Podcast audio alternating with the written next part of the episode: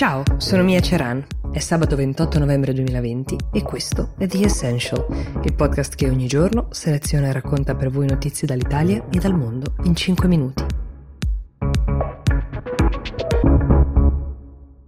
Qualche giorno fa vi ho parlato di questa nuova discussa legge approvata in Francia che vieta le riprese di poliziotti nell'esercizio delle loro funzioni e non solo da telefonini e telecamere, anzi vieta la pubblicazione per l'esattezza di queste immagini con delle pene severissime Ecco, proprio nei giorni in cui si discute di questo, la Francia è scossa da una sequenza di 13 minuti di immagini registrate da una telecamera di sicurezza che era piazzata nella casa della vittima, che è un uomo nero preso a calci e pugni da tre poliziotti che lo hanno spintonato fin dentro all'uscio di questa sua casa studio. Lui è un produttore, si chiama Michel Zecler.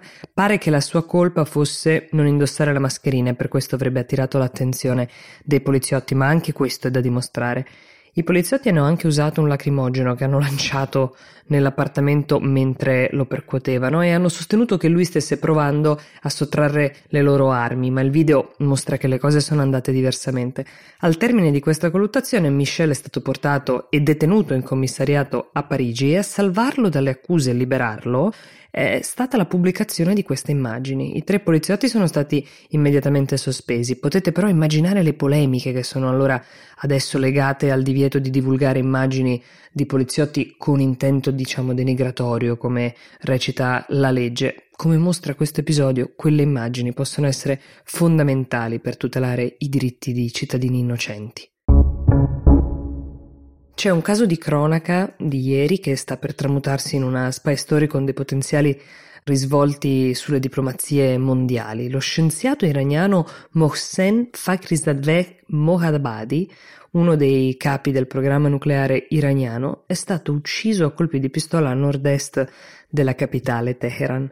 Con lui sono stati uccisi anche dei suoi colleghi e sono morti anche almeno tre dei terroristi che hanno eseguito l'attacco. Mentre i corpi erano ancora caldi, ieri il ministro degli esteri Zavad Zarif, iraniano, ha scritto su Twitter ci sono serie indicazioni di un ruolo di Israele in questo uh, episodio. Sono delle accuse molto pesanti e molto dritte che però sono legate a parole di qualche tempo fa anche del premier israeliano Benjamin Netanyahu che aveva accusato lo scienziato ucciso di gestire un programma di sviluppo di armi atomiche sin dai primi anni 2000. Era un programma che si chiamava, finché era ufficialmente uh, attivo, Ahmad, che in persiano significa speranza, pensate un po'. Il che, secondo fonti israeliane, mh, aveva messo lo scienziato nella lista degli obiettivi del Mossad, che è l'agenzia di intelligence di Israele. Oltre a indicare chiaramente quello che, secondo l'Iran, è il colpevole, il ministro degli esteri Zarif ha chiesto esplicitamente alla comunità internazionale e soprattutto all'Unione Europea di condannare questo atto di terrorismo di Stato. Peraltro questo stesso scienziato era già scampato ad un tentativo di assassinio attribuito sempre al Mossad, che l'operazione a capo della quale eh, era questo scienziato fosse di pura ricerca, mh, mm, non ci ha creduto non solo Israele ma neanche i paesi occidentali. È probabile, è possibile almeno che il programma in questione fosse uh, un programma con una ricerca nucleare dal fine non solo scientifico ed è la ragione per la quale quasi tutti i paesi che lavorano sul nucleare svolgono una buona parte del lavoro in segreto. Israele per ora non ha commentato le accuse del ministro degli esteri iraniano, quindi attendiamo di vedere sviluppi e ripercussioni.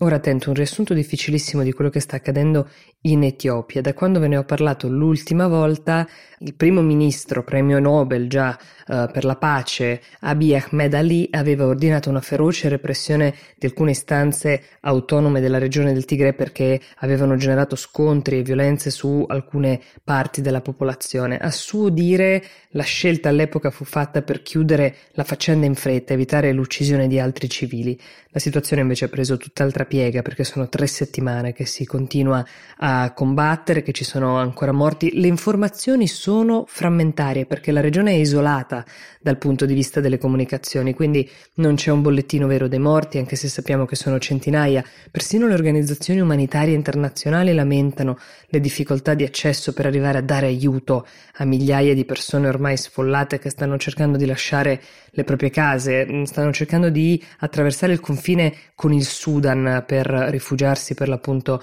in Sudan. Si parla di 43.000 persone che stanno tentando questo passaggio, la metà sono bambini. Fermatevi un attimo a pensare alla differenza abissale che c'è con tutti gli altri conflitti di cui abbiamo parlato qui, nei quali magari è difficile valutare le fonti, ma lo è perché chiunque abbia uno smartphone sia sul posto diventa una fonte, però almeno esistono dei racconti, delle immagini. Quello che si sta svolgendo in Etiopia invece è un conflitto e un massacro a porte chiuse. The Essential si ferma qui, vi do appuntamento a lunedì. Buon weekend.